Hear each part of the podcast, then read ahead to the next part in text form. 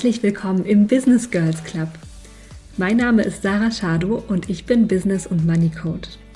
Du bist hier goldrichtig, wenn du entweder schon selbstständig bist oder eine Arschbombe in deine Selbstständigkeit machen möchtest. Denn ich teile hier meine Erkenntnisse, Erfahrungen und Strategien aus den ersten Jahren der Selbstständigkeit. Und ganz ehrlich, es wird hier auch den ein oder anderen Seelenstriptease geben. Ich freue mich wahnsinnig, dass du da bist und dass ich dich ein Stück auf deinem Weg begleiten darf.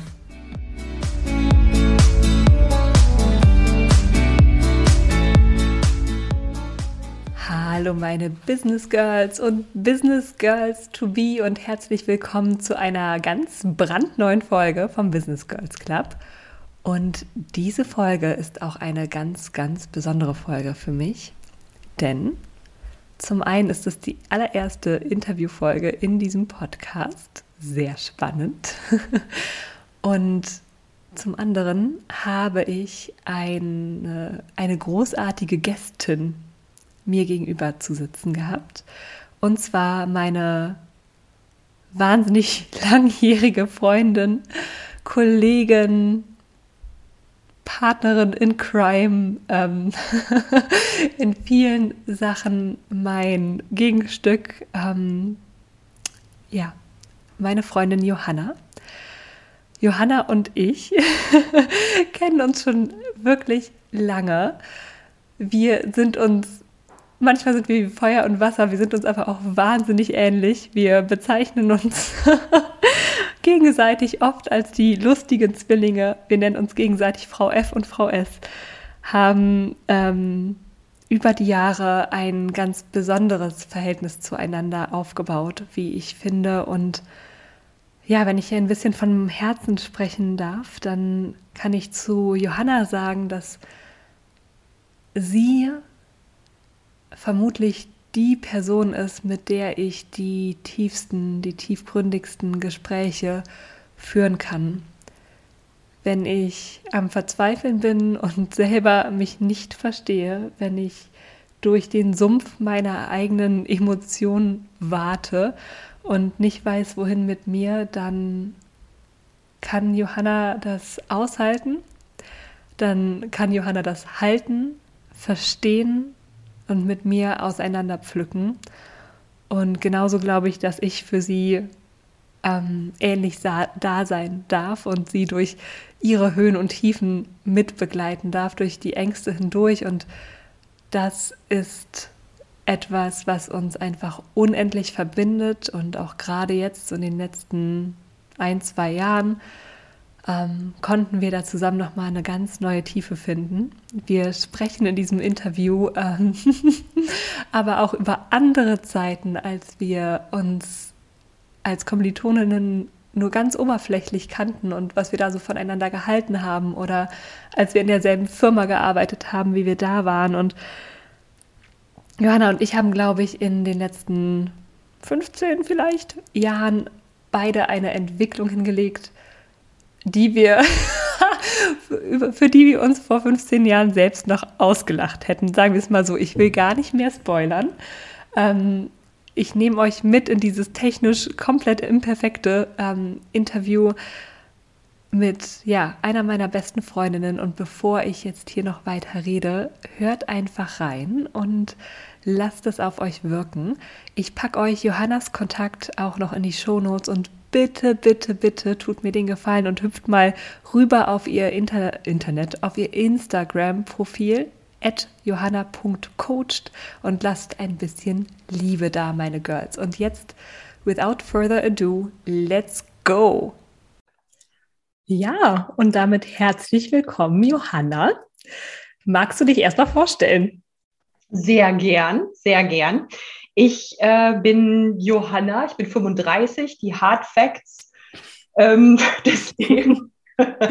ich bin eine äh, Freundin von Sarah. Ich weiß nicht, wir haben neulich überlegt, wie lange wir uns schon kennen und wir kennen uns schockierenderweise, glaube ich, äh, 15 Jahre. Ja, ja. Mhm. Ja, also ein bisschen schockierend. Und äh, ich habe auch das Gefühl, mehrere Leben sind schon vorbeigezogen. Mhm. Ja. Ja, doch. Mehr, mehrere Leben, mehrere per Personalities. Ja. oh, was für eine Überleitung zu unserem Thema. Aber Johanna, was machst du denn? Möchtest du dazu noch was sagen? Danke, dass du mich auf Linie hältst. Ja, äh, was ich mache, ja, das werden wir alle bald sehen, denke ich. Wie ich mich derzeit nenne, ist äh, Gefühls- und Emotionscoach. Und ich ähm, bin vielleicht mal ein anderer Hardfact, äh, ähnlich wie Sarah auch jahrelang in der Softwareindustrie gewesen. Und ich habe da eine Position gehabt, die hieß oder sie heißt agiler Teamcoach. Und ähm, diejenigen, die das kennen, oder auch vielleicht eher für die, die es nicht kennen, das ist eine Geschichte, in der man im Prinzip natürlich eine coachende Funktion hat, aber äh, es geht auch sehr darum, dass man bei Software-Teams guckt, wie können wir denn schneller und effizienter werden. Und dann könnt ihr schon auch so ein bisschen sehen, mhm. Ja, da ändert sich gerade einiges dran. okay. Dann äh, haben wir mal ein Auge auf dich und auf deinen Instagram-Account at mhm. Johanna coacht, johanna.coacht und werden äh, mit Staunen ja, schauen, was da so kommt. Heute reden wir aber erstmal über, was haben wir gesagt? Wer bin ich und wenn ja, wie viele? so ist es. So ist es. Ja, und wir fließen tatsächlich einmal komplett durch diese Folge hier durch und gucken, was so zu uns kommt. Und wir hatten ja gerade schon den ersten Ansatzpunkt, nämlich wir kennen uns gefühlt schon mehrere Leben und mehrere Personalities lang. Yes. Also ich weiß nicht, wie es dir geht. Ich bin da wirklich, wir kennen uns vielleicht einfach damit wir in den Erzählfluss kommen und ihr auch so irgendwie ein paar Bilder mal in den Kopf kriegt. Wir kennen uns aus Köln, ne? aus Köln. Und wir sind beide nicht aus Köln. Ich kann in Köln gar nicht machen. Ich will es bald machen, aber er kommt nicht. Schätzelein, so. ja, da haben wir zusammen studiert, aber wir hatten tatsächlich im Studium gar nicht so viel Kontakt. Also mhm. ich glaube, wir hatten so einen ganz ja, also interessanten äh, Lehrer, ähm, Dozenten damals und Sarah weiß, wen ich meine. Das weiß sie ja. Ähm, und wir haben immer mal wieder ein bisschen gequatscht, ne? aber wir waren nie so eng und ähm, sind dann, aber glaube ich, wieder richtig in Berührung gekommen, als wir, äh, als ich nach Berlin gezogen bin, wo ich nie, wo ich auch jetzt sitze übrigens, ähm, wo ich nie hatte, vorhatte hinzuziehen. Und äh, Sarah kommt ja ursprünglich aus Berlin und ist dahin zurückgegangen. Und ich weiß noch, dass du mir eine Facebook-Nachricht geschrieben hast, weil ich glaube, ich auf Facebook irgendwie geteilt habe, es geht nach Berlin oder ich weiß nicht mehr, wie es war. Und dann hatte ich die glorreiche Idee, da ich in der Firma, in der ich damals gearbeitet habe, ein, äh, eine neue Position wollte. Und ich wusste, dass Sarah und ich einen ähnlichen Ausbildungshintergrund haben, ein bisschen anders war er schon, aber ich habe dann einfach Sarah gefragt, ob sie die Position, die ich verlasse, möchte. Und das hat sie angenommen und das hat alles geklappt. und das war wann? 2013, ne? Das war 2013, ja. Da habe ich quasi deinen Job übernommen und das ist der Moment gewesen, an dem wir dann auf einmal auch sehr, ja, close geworden sind. Ne? Genau. Da, da begann es wirklich und das ist ja jetzt auch schon bald zehn Jahre wieder her. Oh mein Gott. Mm, we're getting old. Ja, und allein da konnte man, glaube ich, schon beobachten, dass wir da so durch verschiedene Rollen geswitcht sind, ne? vom Studium dann ähm, ja in, in diese Arbeitswelt rein. Und äh, da warst du auch, Johanna, mein Partner in Crime so ein bisschen. Die äh, erste Person und vor allem auch die Person, mit der ich mich am intensivsten darüber ausgetauscht habe, dass dieses ganze 40-Stunden-Wochen-Ding oh. sich so unnatürlich anfühlt. Ne? Und ja. ich erinnere mich an ähm, ja, so heimliche Coffee Breaks in so äh, Cubes, die man zusammenschieben konnte, wo kaum einer reinhören und gucken konnte im Großraumbüro und wie wir dann darüber gesprochen haben, ob es das jetzt eigentlich schon war. Oh mein Gott, das habe ich, ja, siehst du, wir fehlen hier, glaube ich, The Blanks, ne? Mhm. Forgive my English, aber ja. Ja.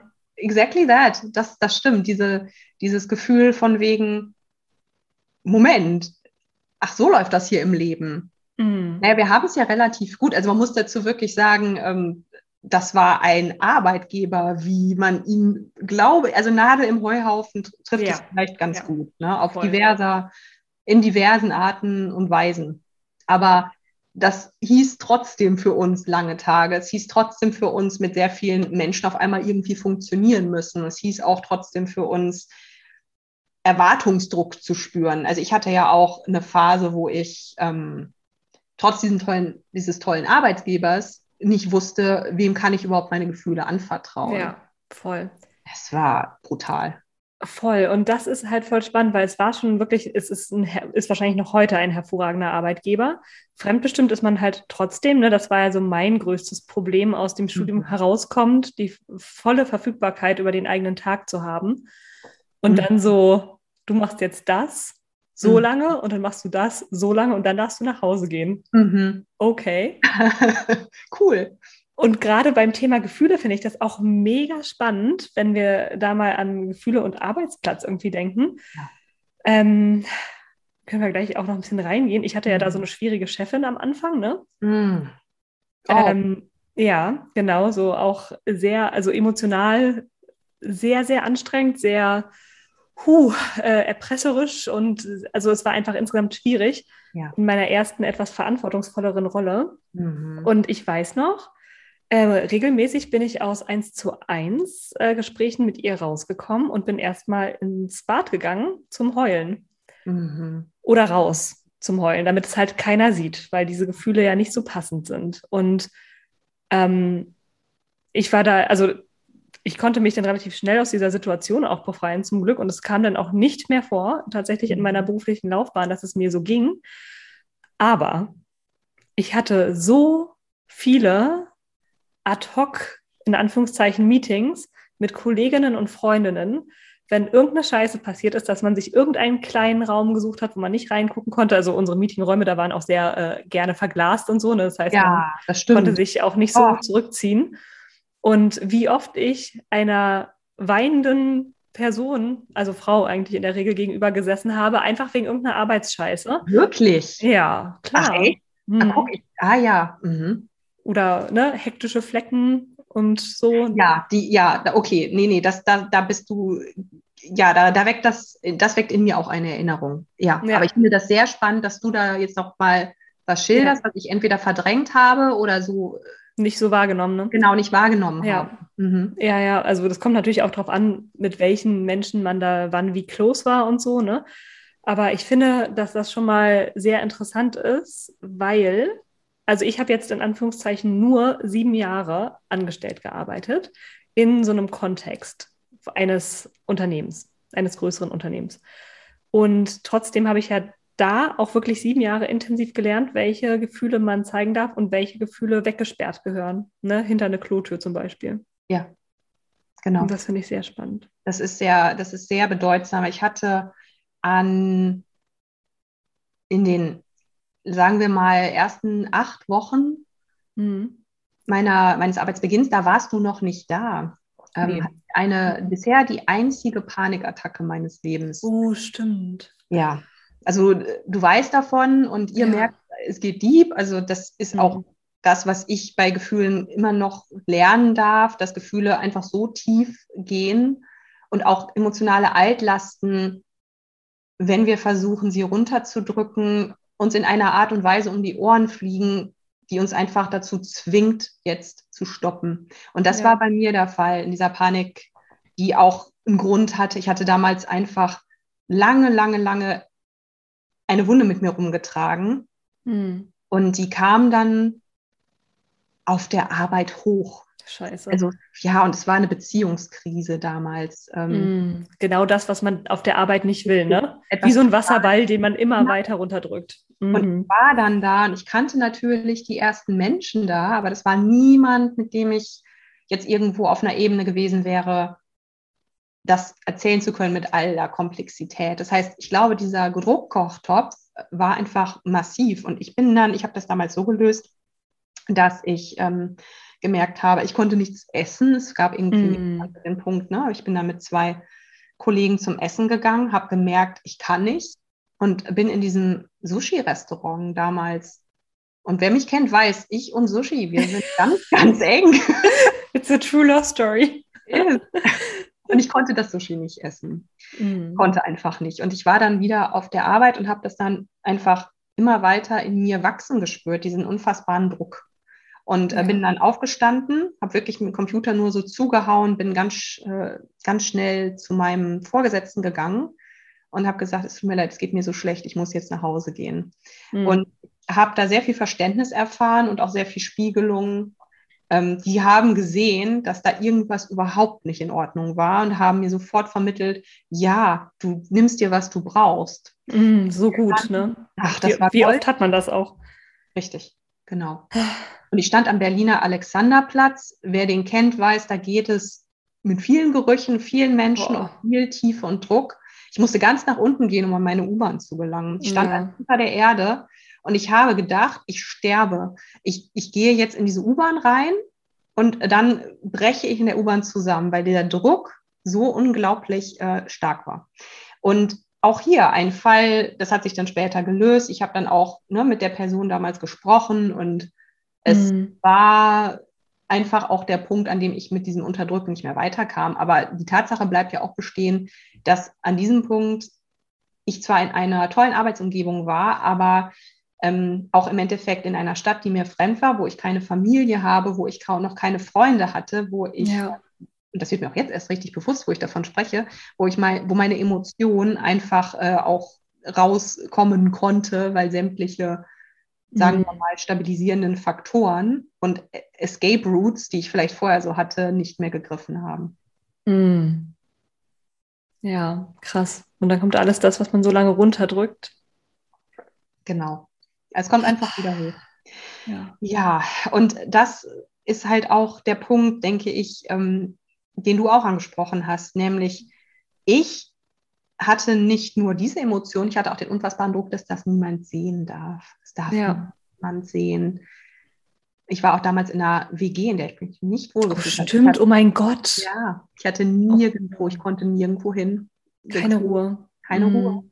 Und ähm, ich musste dann, also es brach dann einfach so aus mir raus und danach war es auch okay.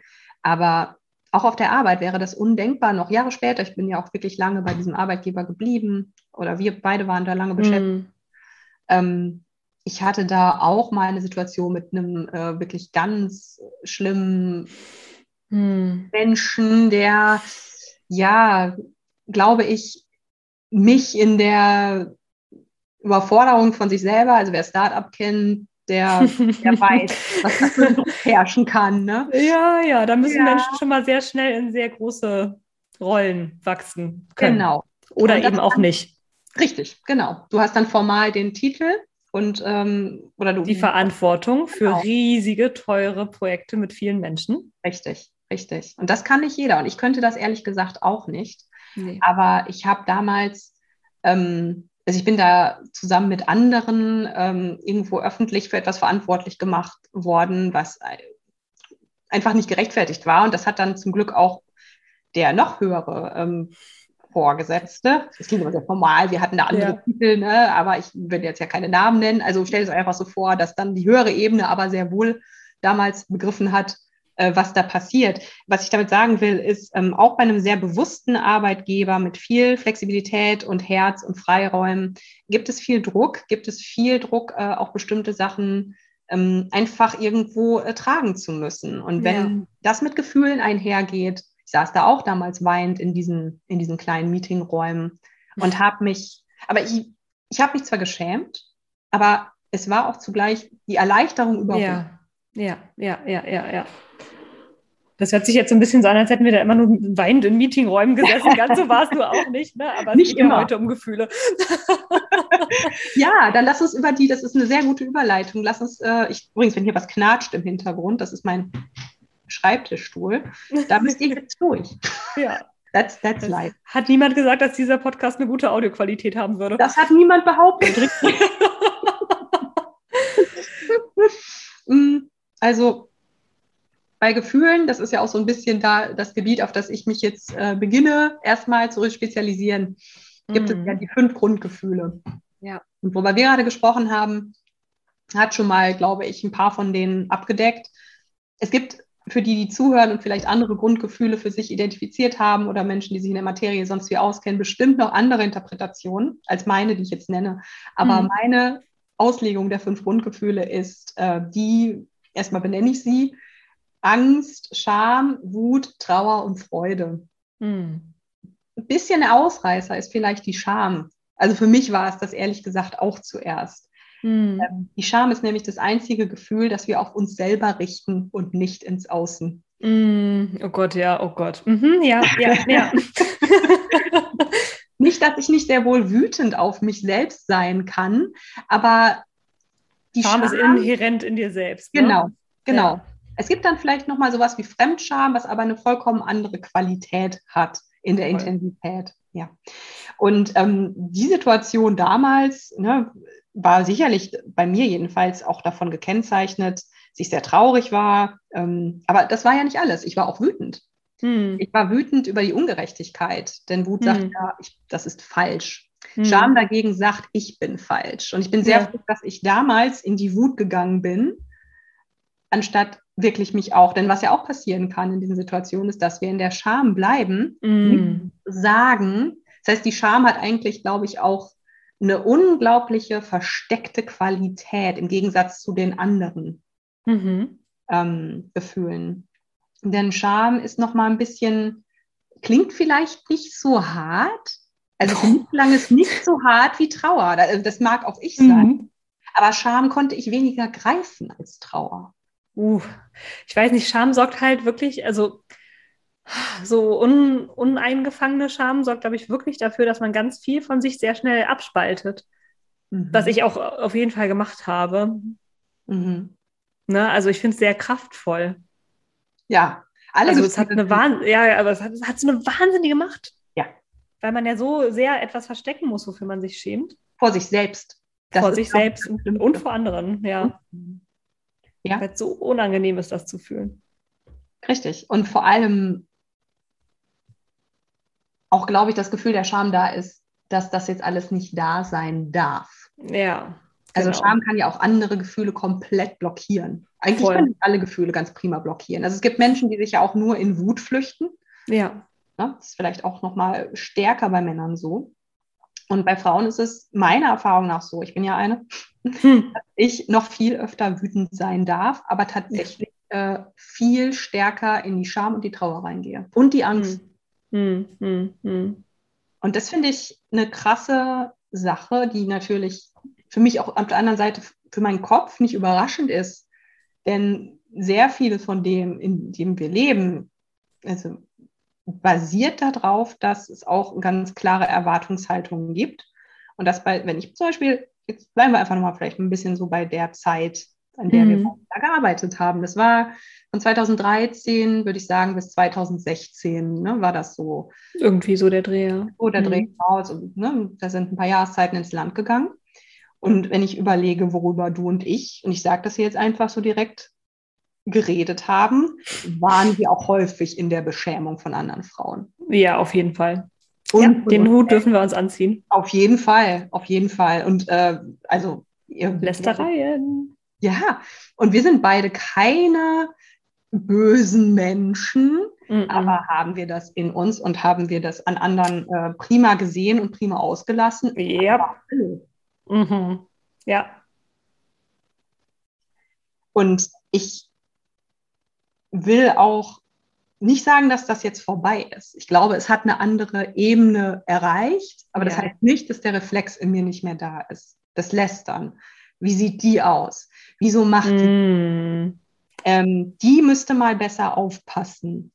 Ähm, ihr wisst, was ich meine. Es ist mm. einfach ständiges Suchen nach Fehlern. Ähm, die ist zu viel, die ist zu wenig ähm, und so weiter und so fort. Und es ist, ist es ist ein krasses Geschlechtsthema auf der einen Seite, weil ich glaube, dass sich Frauen einfach sehr in anderen Frauen sie wiedersehen.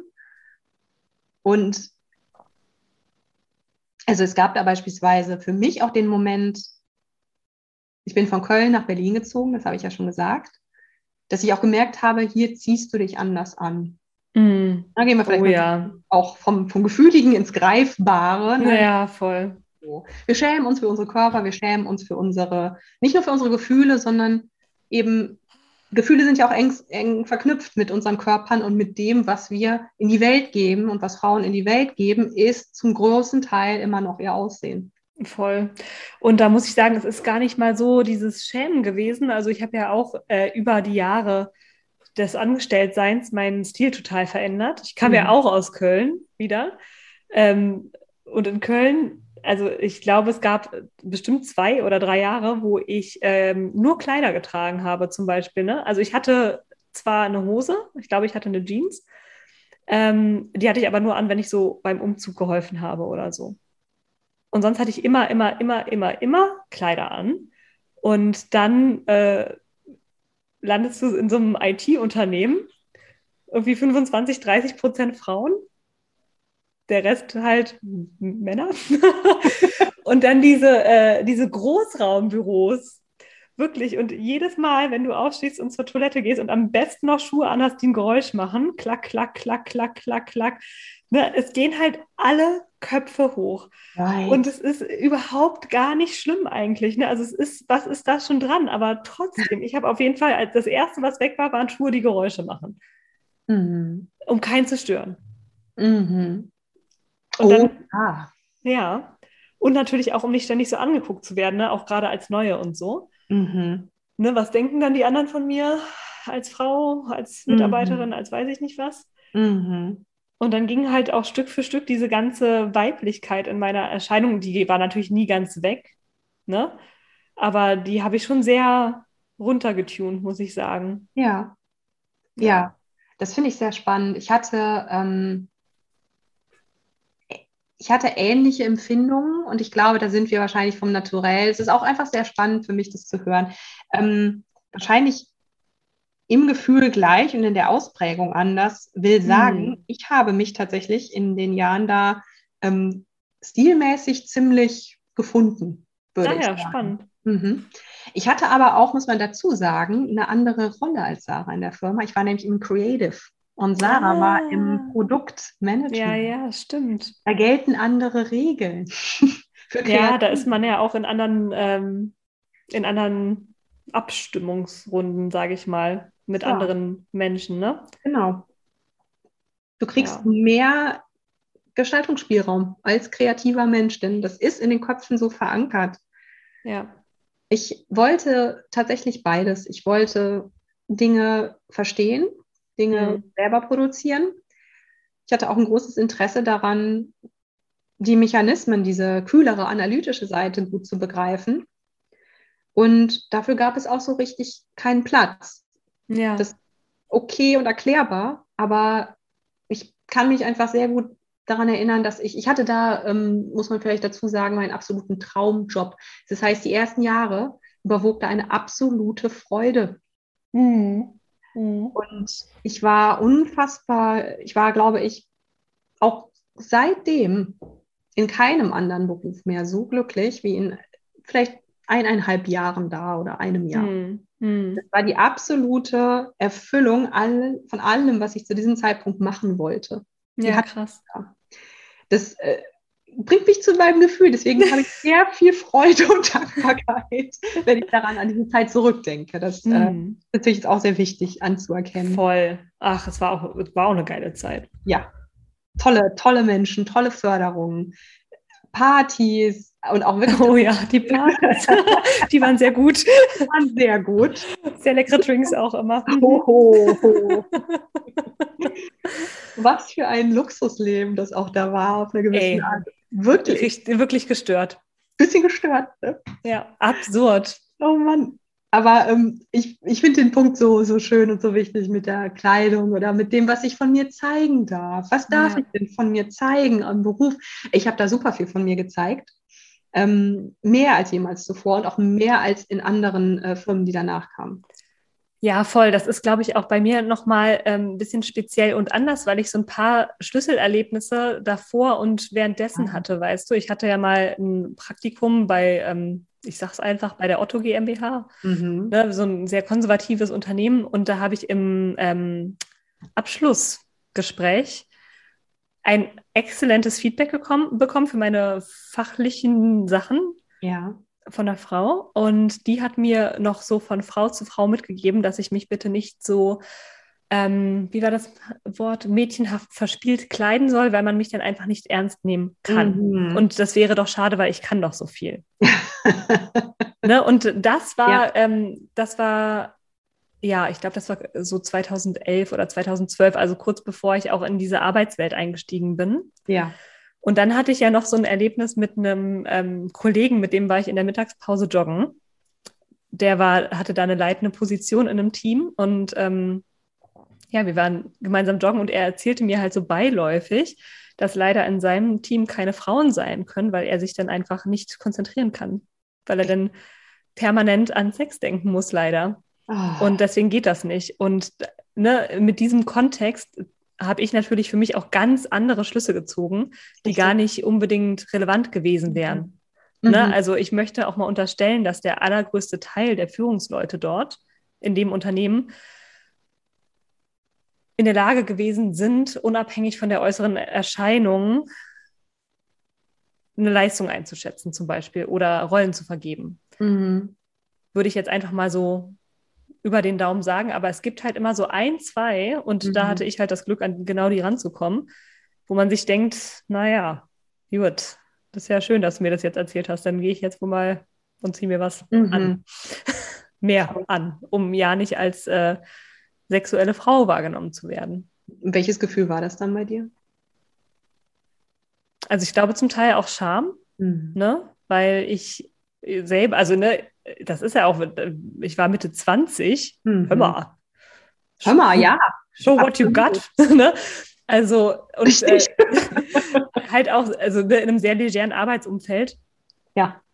Ähm, also es war schon Charme, aber es war auf jeden Fall auch äh, Wut natürlich. Ne? Mhm. Was zur Hölle nimmt sich dieser Typ raus? Und kann ich denn bitte auch sagen, ah, sorry, in meinen Teams können leider nur Frauen arbeiten? Mhm. bin ich so abgelenkt von den Oberarmen oder was? Mhm. I don't know, probably not. Und ja, und natürlich irgendwie auch Angst um meine Karriere, ne? Ah ja, mhm. ja, ja. Und da sieht man die verschiedenen Schichten in mhm. den Gefühlen stattfinden und du hast selber gesagt, welche Wahl du dann im Endeffekt getroffen hast. Ja, genau. Welch, welches Gefühl wir als unseren Ratgeber bewerten, weil unser mhm. Verstand dann ja auch bestimmte Argumente findet. Ja. Und das ähm, Karriereargument ist mit Sicherheit ein starkes, was gebracht wird. Und ja. vor allem auch im Kontext mit dem, was du jetzt vorher schon erzählt hast. Die Vorgesetzte, die dir zu verstehen gab, dass du dafür die Verantwortung trägst, dass du erst genommen wirst, mhm. dass das auch über deine Kleidung passiert. Ja. Ja. Was auch wieder gut unser Thema aufgreift mit, wie Frauen über Frauen denken und was Frauen internalisiert haben. Mhm. Ähm, ich wäre zum Beispiel, jetzt, jetzt packe ich hier richtig in die, ähm, in die, in die tiefe Kiste meiner mhm. Unsicherheit. Und ich glaube nicht, dass Sarah das weiß. Ich glaube nicht, dass ihr das jemals gesagt oh, habt. Oh Gott, jetzt bin ich aber gespannt. jetzt, jetzt fällt so das Mikrofon aus oder so. Das wäre so ein Moment. ich wäre früher zum gewissen Zeitpunkt nicht mit jemand wie Sarah, also wenn ihr Sarah kennt, dann wisst ihr, dass sie sehr hübsch ist, befreundet gewesen, weil ich das nicht ertragen hätte, mich als hässlich mhm. zu empfinden. Krass. Das, ja, und ich behaupte, dass es mir damit nicht alleine so geht. Nein, natürlich nicht. Ich hätte dich nur niemals als äh, in Anführungszeichen hässlicher eingeordnet. Aber mein Selbstbewusstsein, meine Verunsicherung, und auch die, die, der Teil in mir, der meinen Marktwert ähm, ja, bemisst, bestimmen möchte, ja. Bestimmen mhm. möchte. Ja, ja, voll. Ja, den gibt es. Und ähm, ich, bei mir hat das, also vielleicht war das auch ein Grund dafür, mhm. dass wir ähm, vielleicht ein Grund, ne, nicht der Hauptgrund, mhm. es könnte ein Grund dafür gewesen sein, warum ich tatsächlich in Köln mit einer anderen äh, Crowd damals haben wir euch ja kurz erzählt am Anfang. Ne? Mhm. Wir waren so, so lose miteinander befreundet. Ähm, vielleicht nicht mal befreundet, wir kannten uns und mochten uns, aber wir haben eigentlich nichts ja. initiiert. So in ja, ja, voll. Und die Sympathie war da, aber wir sind nicht weitergegangen. So, wir hatten so unsere anderen Peer Groups. Und ich fand Sarahs Peer Group immer so, das waren alle die schönen. Alle hübsch, alle in Kleidchen. Ähm, mhm. Und äh, irgendwie so girly, hat mein damaliges Ich gesagt, weil ich war ja ähm, jetzt noch ein bisschen zurückgehen. Ich, ich kam so aus der Metal-Szene. Ja, stimmt. I remember. I remember. Ja, hat sich auch ein bisschen ausgewachsen. Aber da kommt natürlich, also ich mag, ich mag, ich mag Metal immer noch, aber ich bin äh, tatsächlich auch in der Identifikation, wer das kennt, der weiß, was man da trägt und wie das ja, dann so ja, einge, ne, eingeschliffen wird. Ich glaube, ich hatte dann ein sehr starkes Bedürfnis davon, immer noch so ähm, cool Girl zu sein. Ja. I'm different than mm. the other girls. Ja, ja, und ich bin ja auch total cool und lasse nichts an mich ran. Natürlich nicht. Und wenn die ähm, in irgendwelchen Kleidchen rumspringen, dann ziehe ich mir was anderes an. Ne? Also tatsächlich auch heute so ein Gefühl von, welches Grundgefühl da wohl hintersteckt. Also Scham könnte auch gut sein. Mhm. Ne? Du gehst ja dann auch häufig einen Weg der sauren Trauben, wenn du sagst, ja. ja so, das würde ich, irgendein Teil von mir würde das wollen, Teil von mir ja. würde mich auch einfach hübsch machen wollen was ich auch getan habe. Also ich war jetzt nicht irgendwie ähm, in unförmige Säcke gehüllt. Ich habe mich durchaus weiblich angezogen, aber ich musste immer ähm, so, so ein ne, härtere Schiene dabei fahren. Also das ja. war einfach sehr speziell. Und ich frage mich wirklich, welches andere Grundgefühl da noch drin gesteckt ähm, hat, in seinem Schatten, Angst vielleicht. Bestimmt Angst. Hm. Mhm. Und da sieht man, was uns eigentlich auch als Menschen so trennen kann. Das sind ja auch Gefühle. Ja, voll. Ah ja, interessant, dass du das ansprichst. Da kommt äh, auf jeden Fall noch so eine Situation hoch, auch von einer, ähm, auch in Köln. Da war, war ich feiern mit einer Mädelsgruppe und es sagte tatsächlich auch eine zu mir, ja, wie war das denn? Ja, Sarah, wenn du mitkommst, dann spricht mich keiner an. Mhm. There it is. There it is. Und ähm, das war mir damals auch gänzlich, ach, nicht gänzlich unverständlich, ne? aber das sagt dann halt auch wieder einfach sehr viel mehr über die Person aus, ne? weil ich bin jetzt auch, ja. also. Du bist äh, niemand, die anderen das äh, Rampenlicht stiehlt. Äh, nee, und ich bin auch äh, keine Jahrtausendschönheit, ja, wo alle sofort herniederknien und äh, Teppiche ausgerollt werden, ja. Also das ist halt so spannend, weil halt das, was. Du hast halt was. Ja, aber das haben wir auch ehrlich gesagt alle. Das stimmt, das stimmt. Und ähm, was halt da in dem Moment der Fall war, war, dass, dass, dass der Selbstwert von meiner Freundin in, dem, mhm. in der Zeit, in dieser Phase so angekratzt war. Ja. Und ich bin ja froh, dass ich es mir sagen konnte. Ne, das ist ja auch ein wahnsinnig ähm, mutiger Schritt, finde ich. Das stimmt. Ne, also ich hatte auch nicht das Gefühl, dass sie es aus ähm, einem Gefühl von Anschuldigen oder so macht, ne, sondern wirklich eher aus, aus einer Hilflosigkeit und aus einem mhm. Gefühl von, von Liebe schon fast. So, ja, es, ich bin froh, mhm. dass du da bist, aber mein Gefühl ist, dann wird mich hier kein Typ ansprechen. Mhm. Ja, naja. Ein starker Freundschaftsbeweis, auch von ja. dir, dass du das so sehen kannst, dass du, ne, dass du hinter die, es ist durchaus möglich, denke ich, sowas als Angriff zu sehen. Ja, klar, aber. Und das stand gar nicht im Raum, ja. Nee, überhaupt nicht, stand mhm. nicht im Raum. Mega spannend. Und ich finde es eigentlich so krass, ne, weil das ist ja jetzt alles anno dazumal, ist jetzt schon alles mega lange her. Wirklich. Und das begleitet uns ja bis heute. Ne? Ja. Und äh, wenn ich da jetzt mal so ein bisschen äh, vorgreifen kann oder vorspulen darf in die heutige Zeit, wo, ähm, also ne, ich bin jetzt seit anderthalb Jahren selbstständig, Johanna ist im Prozess, im Prozess, im Prozess der Selbstständigmachung irgendwie, ja. Und ähm, wenn ich jetzt zurückblicke auf so die letzten ein, zwei Wochen, ne? ähm, die waren ja, sage ich mal, emotional bei uns beiden auch, so jeder auf ihre eigene Art so ein bisschen turbulenter. Wie schön. Und äh, ganz spannend finde ich, wie sich unsere Beziehung verändert hat, über die ganzen Jahre natürlich und wo wir heute stehen, mhm. wie wir heute miteinander sein können.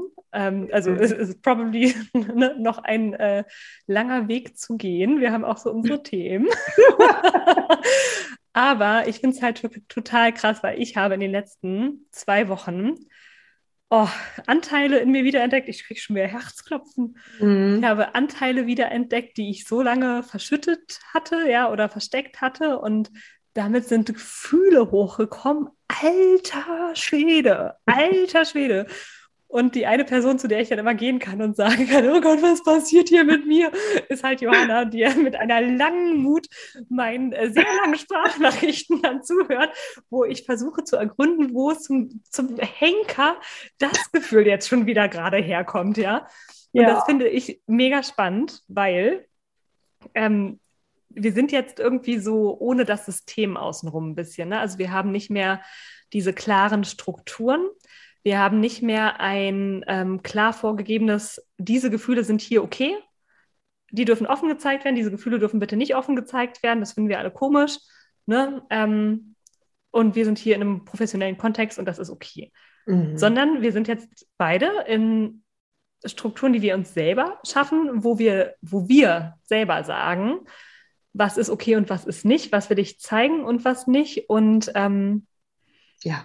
Wie, wie möchte ich mich ja auch aber einer viel breiteren Öffentlichkeit zeigen, weil unser Kanal ist momentan ja bei uns beiden Instagram. Stimmt.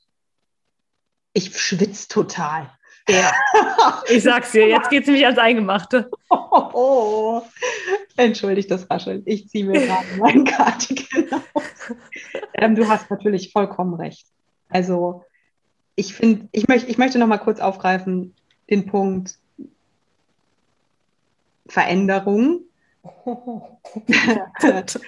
und Anteile miteinander äh, leben. Mhm. Ja. Ja, ja. ich, ich behaupte, glaube ich, dass es, also andersrum, ich glaube, dass sehr viele Anteile von uns es überhaupt nicht gewohnt sind, sich zu zeigen zu dürfen. Also es ist wirklich, glaube ich, für mich alleine ein riesiger Prozess, meine Anteile äh, sehen zu können. Oh ja. Wenn ich das Wahnsinn. beispielsweise von dir höre, wie du das identifizierst, dann ist das für mich auch wieder ein Lerneffekt. Dann mhm. habe ich auch dadurch was von. Das, ähm, was du vielleicht als Langmut empfindest, ist in Wirklichkeit ja gar nicht so unegoistisch. ist eigentlich mehr so Neugier. Nein, die Grenzen sind hier fließend. Es gibt, ja. äh, wir dürfen alles sein, wir dürfen supportive sein und wir dürfen äh, daraus was für uns selber ziehen, das schließt sich nicht aus. Ähm, aber ihr versteht vielleicht so ein bisschen, äh, worauf, oder du verstehst auch, worauf ich hinaus möchte damit. Denn das ist auf jeden Fall genau das, was ich auch als Geben und Nehmen empfinde. Und dafür braucht es aber halt auch, äh, glaube ich, ähm, diese schonungslose Ehrlichkeit mit sich selbst. Und äh, mm. erreichen wir viel eher, wenn wir ähm, tatsächlich auch gezwungen sind, Grenzen selbst zu setzen. Und das ist natürlich in einer Selbstständigkeit ein ganz großes Thema. Wie viel arbeite ich? Was zeige ich? Wer bin ich? Was ist meine Brand? Was ist ähm, mein, meine Botschaft? Darf ich die verändern? Ähm, wie muss ich mit Menschen sprechen? Mhm. Was möchte ich von ihnen zurückbekommen? Mhm. Was ist mhm. überhaupt meine Haltung so als, als Mensch, der mit anderen Menschen arbeiten möchte? Bin ich mir sicher, dass, also ich finde auch gerade, um jetzt vielleicht ne, auf die Coaching-Szene kurz einzugehen, das ist ja auch ein wichtiger Punkt. Also ich höre bei ganz vielen anderen Coaches, dass sie mit dem Begriff Coach immer mehr Probleme bekommen wegen schwarzer Schafe, Scharlatane, ähm, Menschen, die ihre eigenen Grenzen nicht setzen können, dafür ihre ähm, Klientinnen, Klienten verantwortlich machen, Menschen, die sich selber nicht halten können, aber glauben, sie könnten es. Mhm. Ähm, und all das ist letztendlich auch menschlich und sollte niemanden davon abbringen, zu denken, oh Gott, also muss ich das alles erst lösen, coachen zu können. Das versuche ich hiermit nicht zu sagen. Aber mhm. ich dachte ja trotzdem was, dass sehr viele sagen, oh, das Coaching-Ding, das hat auch sehr viel Missbrauchspotenzial. Und das hat es tatsächlich. Es kann ähm, uns in Situationen bringen, wie damals bei unserem Arbeitgeber, dass wir uns einen unglaublichen Druck aufbauen, ähm, dass wir auch in bestimmte Verhaltensweisen gedrängt werden, vielleicht von sehr wohlmeinenden Personen dass mhm. das auch auf einer tieferen Ebene genauso passieren kann, wie gerade mit Sarahs Kleidungsbeispiel. Voll. Ja. zieh dich doch anders an, zeig doch was anderes von dir. Das können wir in der Coaching-Szene auf Instagram prima übersetzen in, ähm, du musst dich aber so und so schon zeigen und du musst auch das und das genauso machen. Und das äh, ist natürlich etwas, was man machen kann. Und ich glaube, dass es da äh, unglaublich kompetente Menschen gibt. Ich persönlich ähm, würde immer auf mein Bauchgefühl hören und sagen, ja, dieser Mensch ist letztendlich aber trotzdem nur ein Mensch mit einer Meinung. Ja. Dass diese Allheiligkeit, die davon ausgehen kann, auch ein bisschen hinterfragen und ähm, auf unser Gefühl, um jetzt wieder so den Bogen ne, zu Emotionen mm. zu schlagen, die haben durchaus ihre Berechtigung. Wenn wir Angst haben, dann sollte uns kein Coach der Welt einreden, diese Angst ist deine Verantwortung und du musst damit jetzt umgehen, denn mein Programm ist perfekt. Das ist mm. ein Coach. Ja. Das ist nicht die Art von Coach, die sich wirklich auf die Klienten einlässt. Das, das ist für mich eine Grenzüberschreitung. Und anders kann es natürlich sein, wenn der Coach sagt, ich verstehe, dass du Angst hast, ich sehe, dass du Angst hast. Was können wir mit deiner Angst machen? Hm. Und ja, da ist eine große Verantwortung, glaube ich, drin. Und auch deswegen sind Gefühle so wichtig, weil auch natürlich Coaches Gefühle haben. Ja.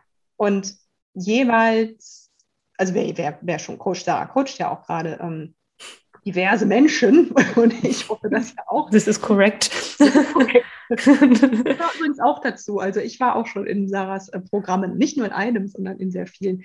Und, ähm, und ähm, wir konnten da die Grenzen super gut wahren. Das war immer, also für mich überhaupt nicht.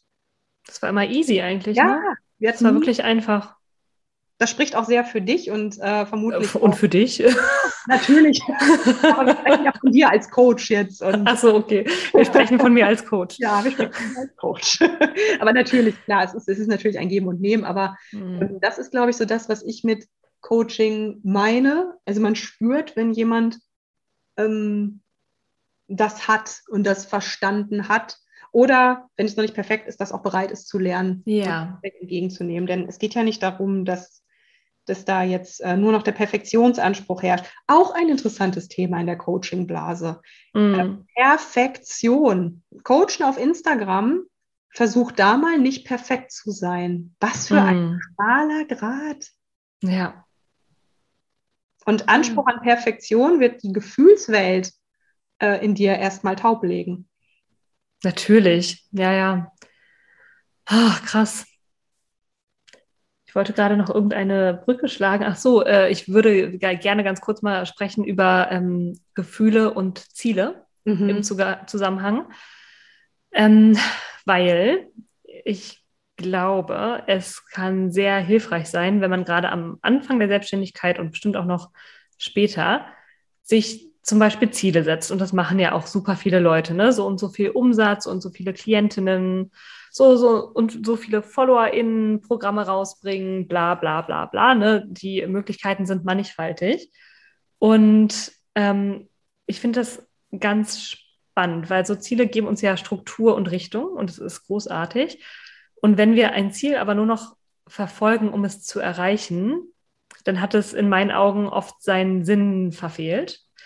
Amen. Und ja, und äh, was finde ich eine extrem wichtige Frage ist, ist, ähm, was ist das Gefühl hinter dem Ziel? Also warum mhm. will ich dieses Ziel erreichen? Wie, wie glaube ich, dass ich mich dann fühle? Und also ne, zum Beispiel äh, frei oder glücklich. Mhm. Ja. Und wie kann ich diese Qualität einfach jetzt schon in mein Leben bringen und jetzt schon fühlen? Was brauche es dafür, damit ich mir nicht wie ja. so eine Karotte ähm, ein Ziel vor die Nase hänge und mir selbst immer wieder nur zeige, ich darf jetzt noch nicht glücklich, frei, wie auch immer sein, mhm. sondern erst, wenn das Ziel erreicht ist. Ne, und ja. dann kommt ja gleich das nächste und das nächste und das nächste Ziel. Also wie kann ich jetzt in diesem Moment glücklich sein oder frei oder was auch immer es ist. Ja, du hast vollkommen recht. Es ist äh, ein, ein immer wiederkehrendes Thema, hm. ähm, das Glück in dem, was jetzt geschafft wurde, zu empfinden und nicht den Mangel zu sehen ja. in dem, was halt jetzt noch nicht erreicht wurde.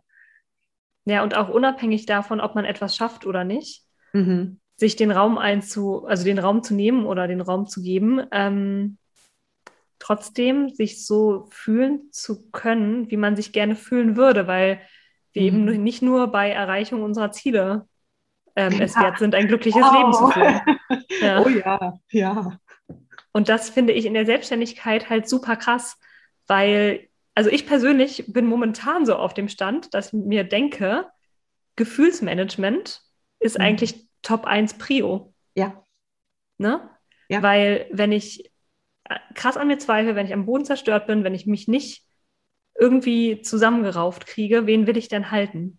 Richtig. Wen will ich denn anziehen? Richtig. Wie will ich denn meiner Arbeit nachgehen? Ja. Und, ne, und gerade am Anfang sind wir mit so vielen einfach auch sehr anstrengenden Gefühlen konfrontiert. Bei mir allen voran die Angst. Ja, manchmal kommt die Freude durch, aber am Anfang war einfach so viel Angst da. Mhm. Vollkommen natürlich, aber trotzdem unendlich anstrengend. Mhm. No. und auch ein erlerntes Muster. Ja. Also wir dürfen ja nicht, du hast, du hast einfach sowas von recht. Du hast, ich, also ich bin ja gerade, wie Sarah auch gesagt hat, genau in dieser Transitionsphase. Ich bin seit diesem Monat offiziell erst ähm, raus aus meinem Job. Mhm. Auch jetzt eine Geschichte, ne? ihr kennt dann so, so Geschichten wie Freistellung und hin und her.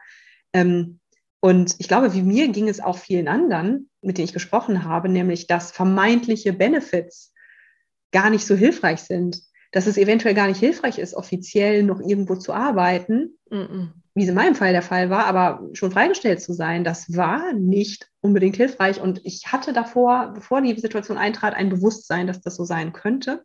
Ja. Denn ich hatte das bereits von anderen gehört. Ja. Und nichtsdestotrotz haben meine Gefühle genauso stattgefunden, wie sie stattgefunden haben. Das ja. ist nämlich auch ein Punkt, den wir, glaube ich, berücksichtigen dürfen, dass der Verstand mit seinem Wissen unsere Gefühle mm. ändert. Ja, Punkt. Punkt.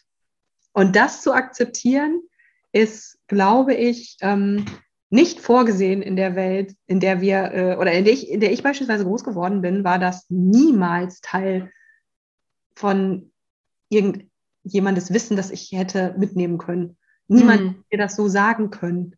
Ja. Also natürlich gibt es Sprichworte und es gibt Erfahrungswerte und es gibt Gefühl und Verstand, so als Polar Opposites, was sie nicht unbedingt sind. Also das ist, glaube ich, auch etwas, was ich mir gerade auf die Fahnen geschrieben habe. Ähm, und dass ich selber noch dabei bin zu verstehen, wie der Verstand mit Gefühlen arbeiten kann. Denn es mm. ist ja eine Wahrheit. Das stimmt. Darauf ja. nicht zu hören, ist ein fataler Fehler. Aber den Verstand unabhängig dann nur die Gefühle ausagieren zu lassen, ist auch ein Fehler. Und da sieht man, wie schmal dieser Grad ist. So oder so lebt man nicht die Wahrheit. Denn die ja. Gefühle haben nur ihre Wahrheit. Die Angst kennt nur Bedrohung und die Wut kennt nur ein Ziel und die Trauer kennt nur Elend. Und mhm. nichts davon ist absolut. Und Gefühle haben einen Absolutheitsanspruch, den der Verstand übrigens auch hat. Ja, voll. Ja, und das dann übereinzubringen, ist auch erstmal ein Brett, ne? Genau. Und das lehrt einen niemand. Und das ist ein bisschen diese Gefühlskompetenzrichtung, in die ich auch gehen möchte. Und es ist mit Sicherheit kein Zufall, dass ich das jetzt auch am Anfang meiner Selbstständigkeit, irgendwas in mir hat das eh erkannt, mm, dass das mm. bei mir zumindest dran ist. Deswegen mache ich mein Problem direkt zum Subjekt meines Coachings. Ja. Weil mein Problem ist ja nicht nur mein Problem, genau, was wir jetzt hier besprechen. nee, dein Problem ist auch mein Problem. ja, ich finde es aber sehr, sehr spannend. Also Gefühle so als Aspekt der Selbstführung mhm. extrem wichtig. Ja. Finde ich auch sehr gut formuliert. Gefühle sind Teil der Selbstführung und dein Verstand ist auch Teil der Selbstführung. Ja. Und wenn du dich durch bestimmte Gefühle nicht durchfühlst. Oh, ich ähm, wollte es gerade sagen. ich wollte gerade sagen, vielleicht sollten wir in dem Zusammenhang nochmal ganz kurz über die ähm, Herausforderungen des oh. Themas Gefühle fühlen sprechen. Ach, das ist doch voll einfach, Sarah. Und äh, ich muss leider ganz kurz ähm, mein Mikro wechseln und meinen Laptop ja. anstecken. Das heißt, nicht erschrecken, mein Ton wird jetzt gleich etwas blechern. Damit können bestimmt alle prima leben. Und ich klinge garantiert auch sehr blechern. Ich mache so, so einen schönen Jeopardy-Jingle für euch. so, ist, ist schon alles fertig. Ach so, ja dann. Sehr ja, gut. das Thema Gefühle fühlen. Ja. Haben wir da Meinungen zu? Meinungen, meine Damen und Herren. Meinungen. und alle anderen. Ähm, Gefühle fühlen,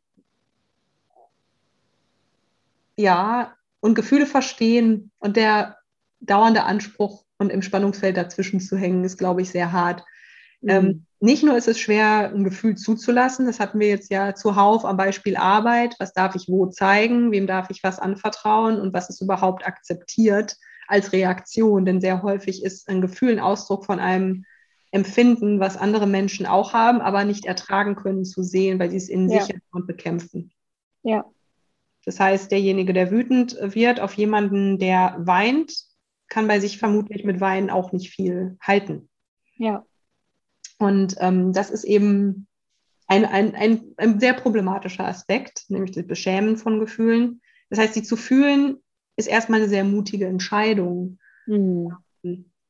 Sie zu fühlen und ihnen zu glauben, uneingeschränkt, ist, glaube ich, die Gefahr. Ja.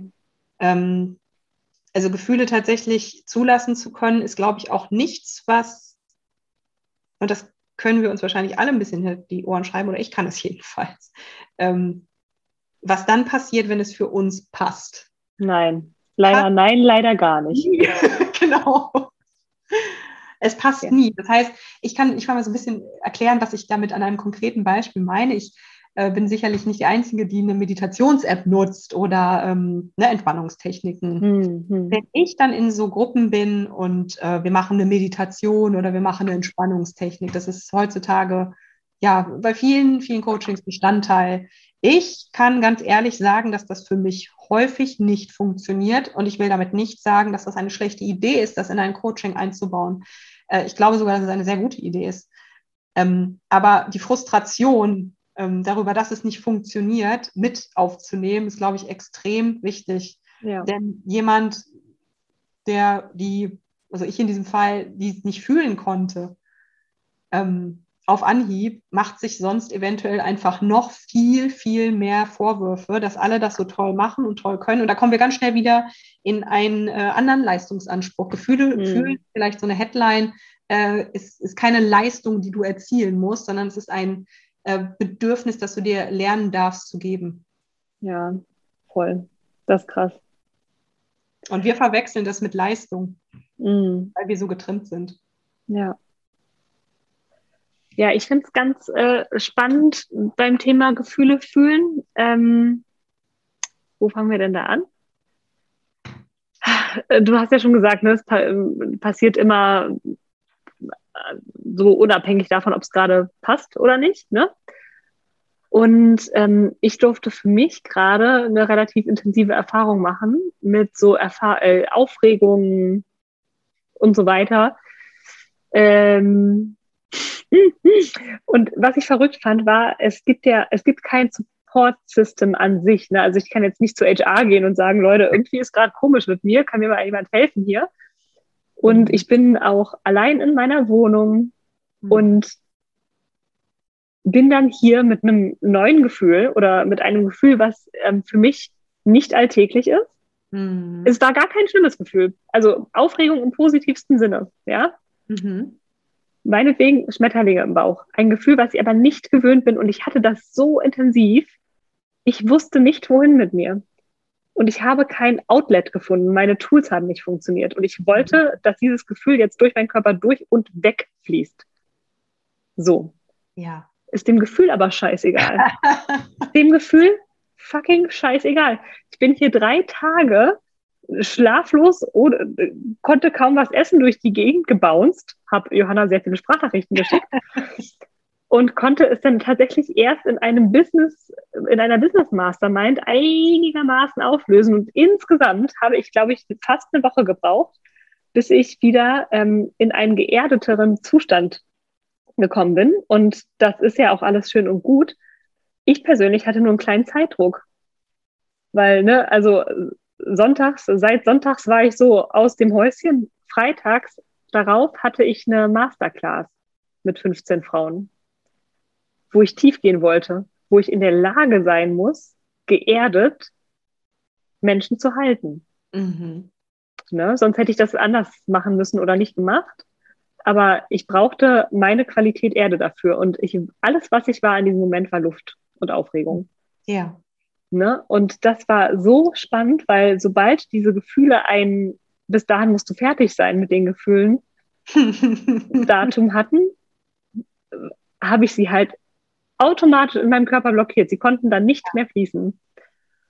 Ja. Und das war so verrückt. Also da habe ich wirklich gemerkt, okay, und das ist ja wirklich, es ist ein positives Gefühl gewesen. Es hätte mhm. Angst sein können, es hätte Trauer sein können, es hätte Wut sein können, es hätte alles andere sein können. Also, ne, mhm. hätte mich sehr viel schlimmer treffen können als Aufregung.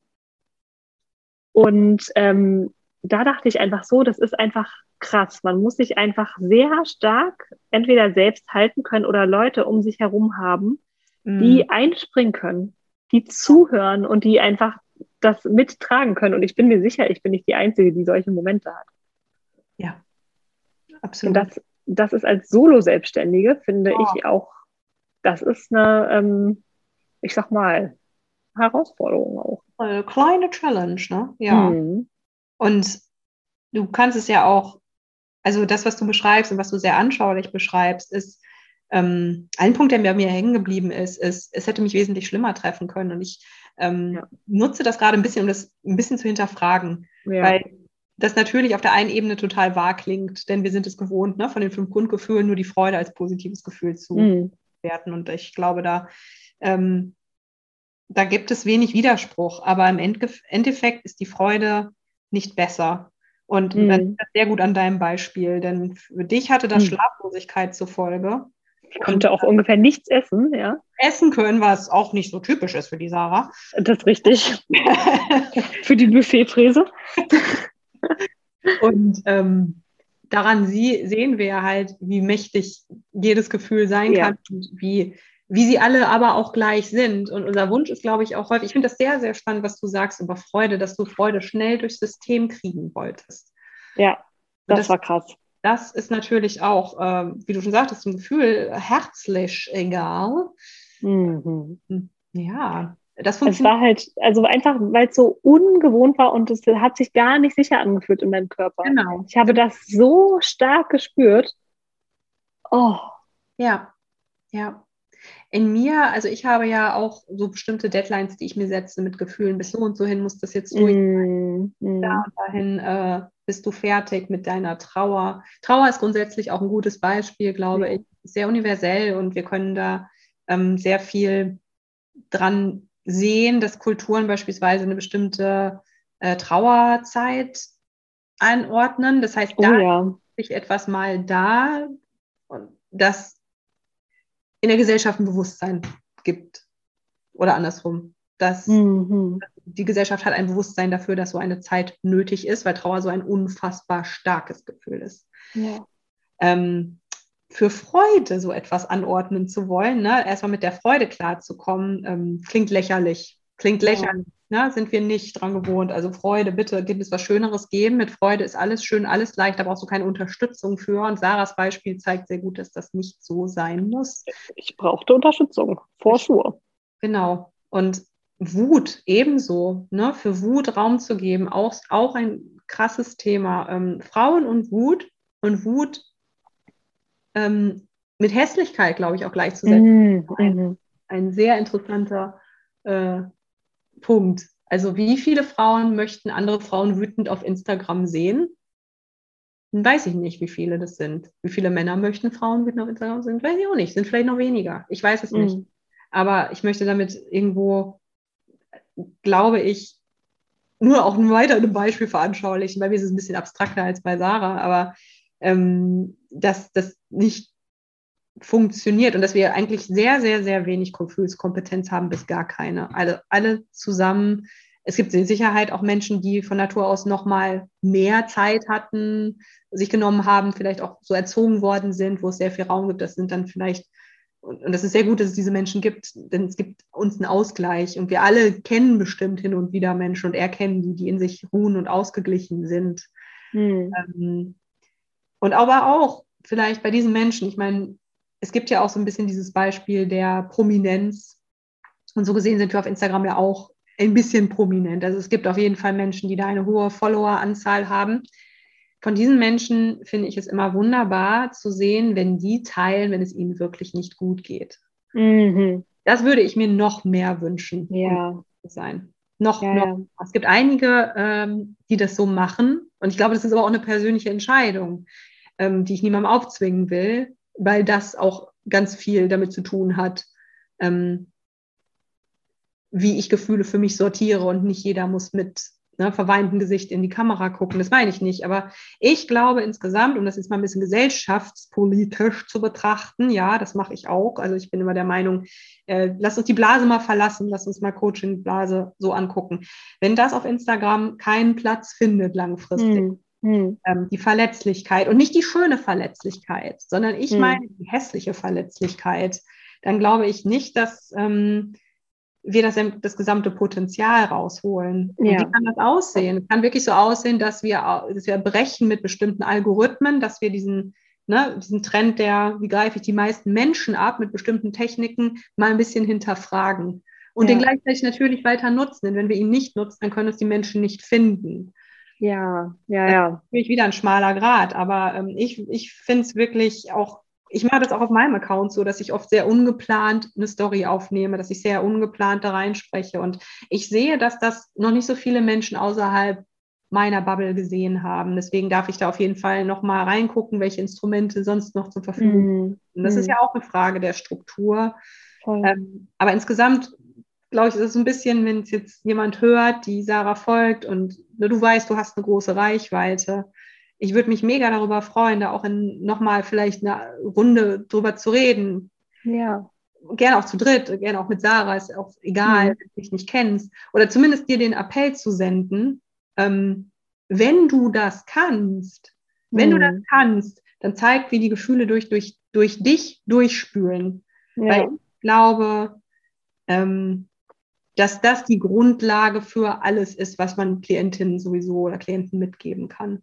Mhm. Du dich in deinen Facetten so zeigst. Und wenn deine Facette die ist der absoluten Fülle, dann ist es das mhm. Wohltuendste, was du tun kannst. Aber wenn du auch Facetten hast, die anderswo passieren, ja. ähm, das, das ist, es ist auch, es ist eine Hausnummer und äh, es gibt mit Sicherheit ehrlich gesagt auch andere Meinungen und ich möchte auch gar nicht sagen, dass meine Meinung hier die richtige sein muss für jede mhm. von uns. Ja. Aber wenn wir darüber reden, was verantwortet oder was, was, wir, was möchten wir für eine Welt erschaffen, das ist ja auch ein Thema in der Coaching-Szene. Welche Welt möchten wir denn erschaffen? Ich möchte jedenfalls eine Welt erschaffen, in der Gefühle einen Raum haben, und in der ich äh, mit anderen zusammen lernen kann, dass alle Gefühle äh, sichtbar sein dürfen in Achtsamkeit. Und wenn das aber nirgendwo passiert, dann ist es schwierig. Und ich bin natürlich auch die Erste, die sich meinen eigenen Rat anhören muss und das auf meinem Ach, das sind wir immer, das sind wir immer. Wir dürfen uns immer noch mal selber äh, unsere eigenen ja. Rate zu Herzen natürlich. nehmen. Ja. Ja. Oh, mega schön, Johanna. Ja, äh, also ich glaube, wir kommen so langsam zum Schluss. Ja, ist auch mein Gefühl. Ich danke dir. Sehr gut. Ich danke dir äh, sehr, sehr, sehr herzlich, dass du die erste Interviewgästin hier warst. Yes. Und ich würde dir voll gerne gleich noch das äh, ja, letzte Wort, das Schlusswort überlassen. Mhm. Vorher noch an alle, ähm, an alle Zuhörerinnen ich packe euch Johannas Instagram-Handle selbstverständlich in die Show Notes. Ne? Ähm, für alle, die auditiv unterwegs sind. Ne? Es ist at johanna.coached. Da findet ihr sie jetzt auf jeden Fall schon auch ganz aktiv in den Stories. Und ja, ansonsten freue ich mich, wenn euch die Folge gefallen hat, wenn ihr zu Johanna rüber hüpft und ein bisschen Liebe da lasst. Und äh, ja, Johanna, dann überlasse ich dir jetzt das letzte Wort. Ach, diese, diese Verantwortung. sie ist groß und mächtig, oh, sie wiegt schwer. Welches Gefühl löst das denn jetzt in mir aus? Freude, Freude. Ich freue mich, ich freue mich unglaublich dabei gewesen zu sein. Ich ähm, kann das, was Sarah sagt, nur zurückgeben. Ihr, ihr, folgt Sarah sowieso, sonst wärt ihr nicht hier, aber äh, bleibt bitte dran. Lass uns alle dranbleiben an diesem ganzen Thema Gefühle, Emotionen, Selbstständigkeit unser Bild von uns selber und anderen Menschen, weil ich glaube, das ist das, was mich persönlich am Coaching anzieht, dieses Verstehen und zum vollen Potenzial kommen und das Leben nicht nur in 20 Prozent zu leben, sondern mm. vielleicht einen Schritt auf 50 und irgendwann vielleicht wirklich auf 100. Holy Danke. fuck, yes.